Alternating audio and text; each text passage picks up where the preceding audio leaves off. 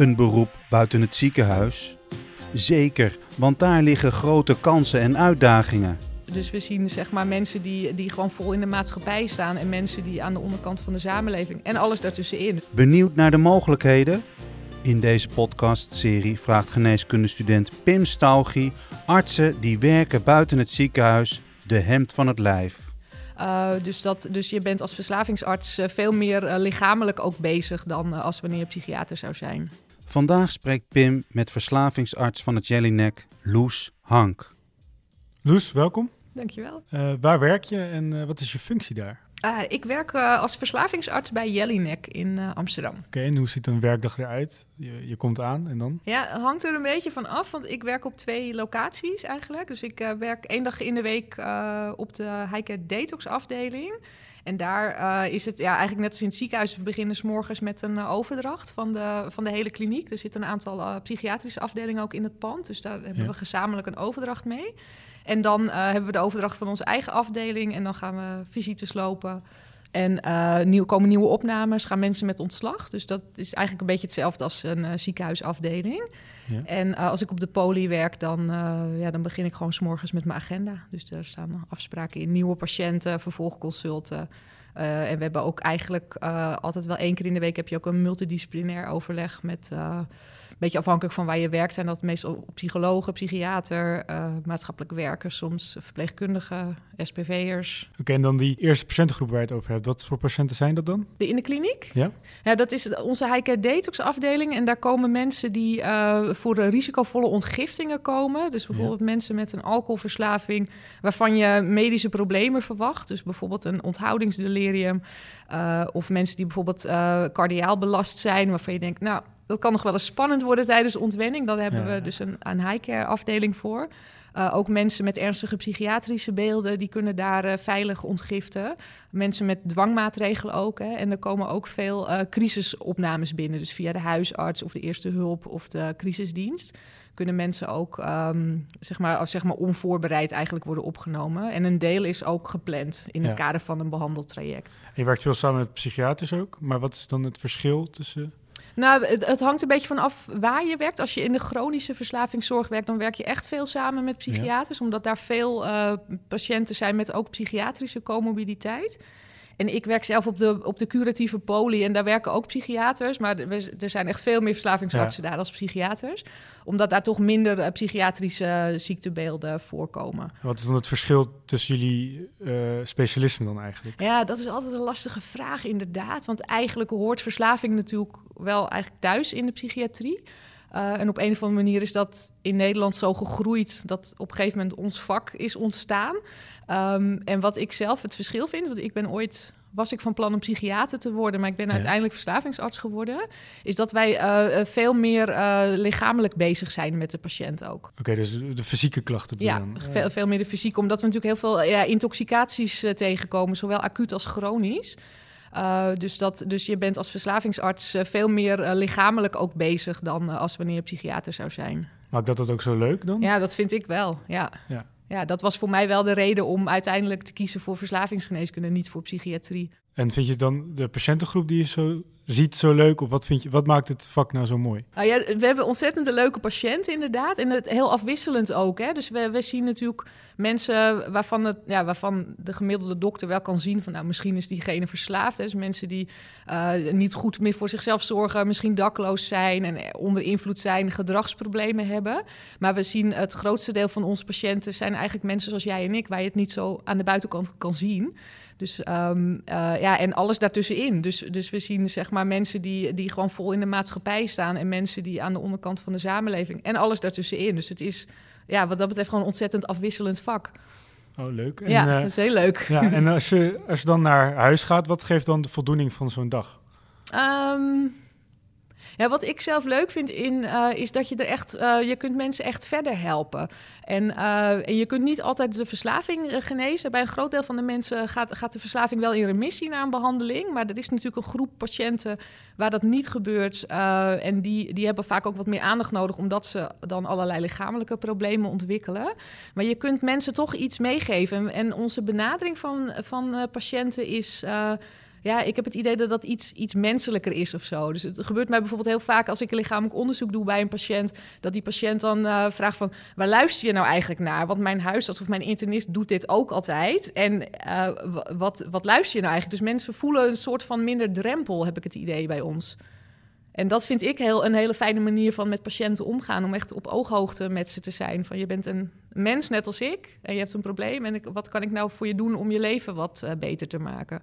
Maar je gaf ook al aan dat je misschien eerst de psychiatrie in wilde. Maar hoe ben je überhaupt daar gekomen? Want het is niet het, het gangbare pad, zeg maar, denk ik. Richting de verslavingszorg? Ja. Nee, ja, ik ben er eigenlijk per ongeluk ingerold, inderdaad. En uh, ik heb ooit een kooschap gedaan bij de GGD. Uh, op de drugspolie. En ik had geen idee wat ik me daarvan voor moest stellen, maar dat boeide me wel. Want ik vind drugs is toch ja, interessant, hè? Want dat gebruik je ook zelf wel eens een keertje of zo. Dus ik dacht, nou god, wat ga je daar nou dan zien? En, uh, en ik weet nog dat ik uh, eigenlijk blij verrast was van wat ik daar tegenkwam. Dat de arts met wie ik toen dat kooschap meeliep, die had een, patiënte en daar ging ze in een gesprek mee. En, en dat was die dame die prostitueerde zich. En weet je, daar werd gewoon heel open over gepraat. En ik dacht, wauw, weet je, dat, dat kan je dus gewoon aan mensen vragen. Dus er werden allemaal dingen besproken daar in dat gesprek, waar, waarvan ik inderdaad in de rest van de kooschappen altijd dacht, nou, dat vind ik als dokter toch lastig om te vragen.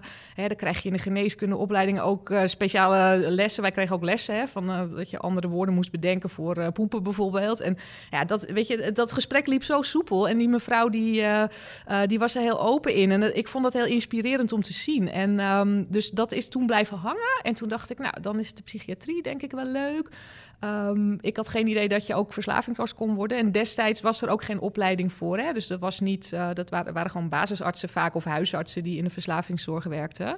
Dus het was toen geen specialisme. Um, en ja, toen heb ik het, mijn oudste kooschap psychiatrie gedaan. En toen dacht ik eigenlijk, ja, dit, dit past toch niet bij mij. En uh, vanuit de kooschappen vond ik de andere... Ik vond eigenlijk alle kooschappen leuk. Maar ik dacht wel, van, nou, in zo'n ziekenhuis... ik denk niet dat ik daar op de lange termijn heel gelukkig ga worden. Want ik vond toch de werkdruk vrij hoog.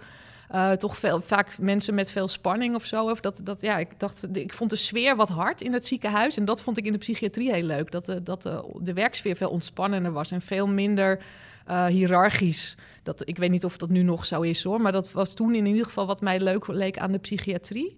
En um, toen ben ik eigenlijk via een tip van een vriendinnetje die zei van joh, misschien moet je eens bij Jellinek gaan kijken. En ik dacht, nou, werken daar dokters dan? En ik dacht echt dat je dan als dokter een beetje met een patiënt zat te praten de hele dag. Uh, dus ik ging solliciteren daar en ik was echt verrast dat er ook mensen opgenomen waren, dat er 24 uur zorg was, dat het gewoon een, eigenlijk een ziekenhuis is. En ja, toen ben ik daar gaan werken en dat vond ik eigenlijk zo leuk dat ik, uh, dat ik ben blijven hangen eigenlijk. Maar je was heel erg enthousiasmeerd al tijdens die kooschap. Ja, ja. Um, dus je ging al meer die richting op, maar was je al de hele tijd al uh, zeker van je zaak van dit wil ik echt? Of wanneer was het nee, punt dat nee, je dacht van... pas, pas, ik weet inderdaad in mijn eerste weken bij Jellinek, toen dacht ik eerst, oh, waar ben ik nou toch aan begonnen? Want ik vond het heel ingewikkeld. En, uh, en ik weet nog dat ik had toen een, een patiënt en die, uh, die wilde slaappillen. En ik wist dat we dat in de kliniek niet zouden... Hè, dat mocht eigenlijk niet, of dat, hè, dat, dat wilden we liever niet doen, want die zijn verslavend. En toen had ik me er toch... Uh, die patiënt had mij toch zover dat ik dan ja had gezegd. Terwijl mijn onderbuiksgevoel zei, dit, dit is helemaal niet handig. Ik help haar er helemaal niet mee. En toen moest ik van mijn supervisor dat terug gaan draaien. En ik weet nog dat ik echt dacht, nou, ik kon wel janken. Ik dacht, ik, ik wil... Het was zo'n vervelend gesprek voor mij. Ik was helemaal uitgeput. En, en zij zag dat. En toen zei ze, kom, we gaan het samen doen. En toen heeft zij dat gesprek met die vrouw gedaan. En zij kreeg die slaappillen weer af zonder dat die patiënt boos werd.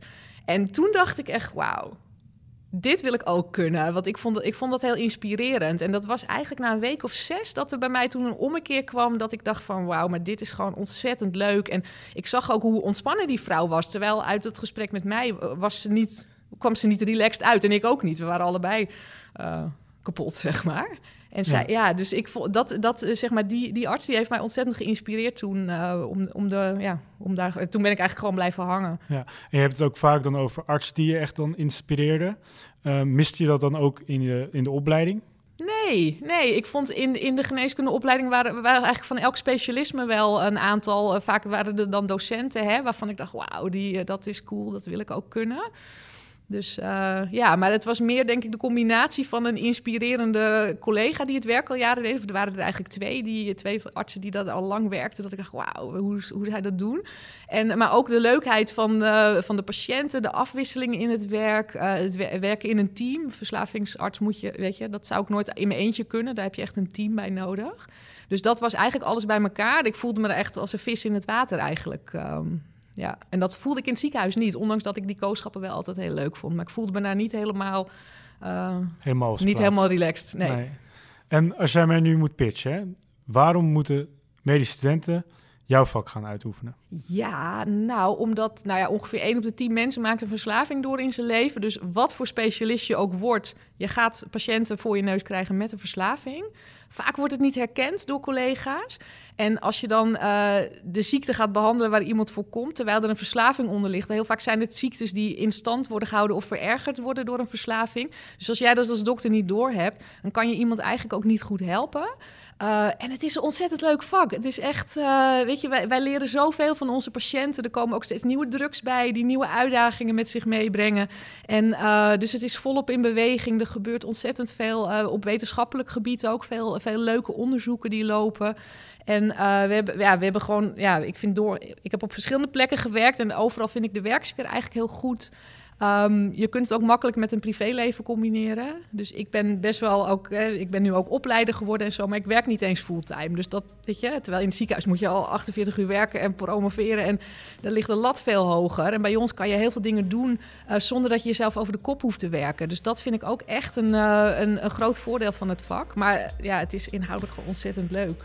En ik denk dat elke dokter eigenlijk een paar maanden in de verslavingszorg zou moeten werken, omdat het je gewoon een betere dokter maakt. Uh, ja. Dankjewel. Ja. Je luisterde naar de podcast Dokters buiten het ziekenhuis. Gepresenteerd door Pim Staugie. In deze aflevering sprak Pim met verslavingsarts Loes Hank. Wil je meer dokters buiten het ziekenhuis horen? Luister dan naar de andere podcastclips. Die vind je op studiovu.nl.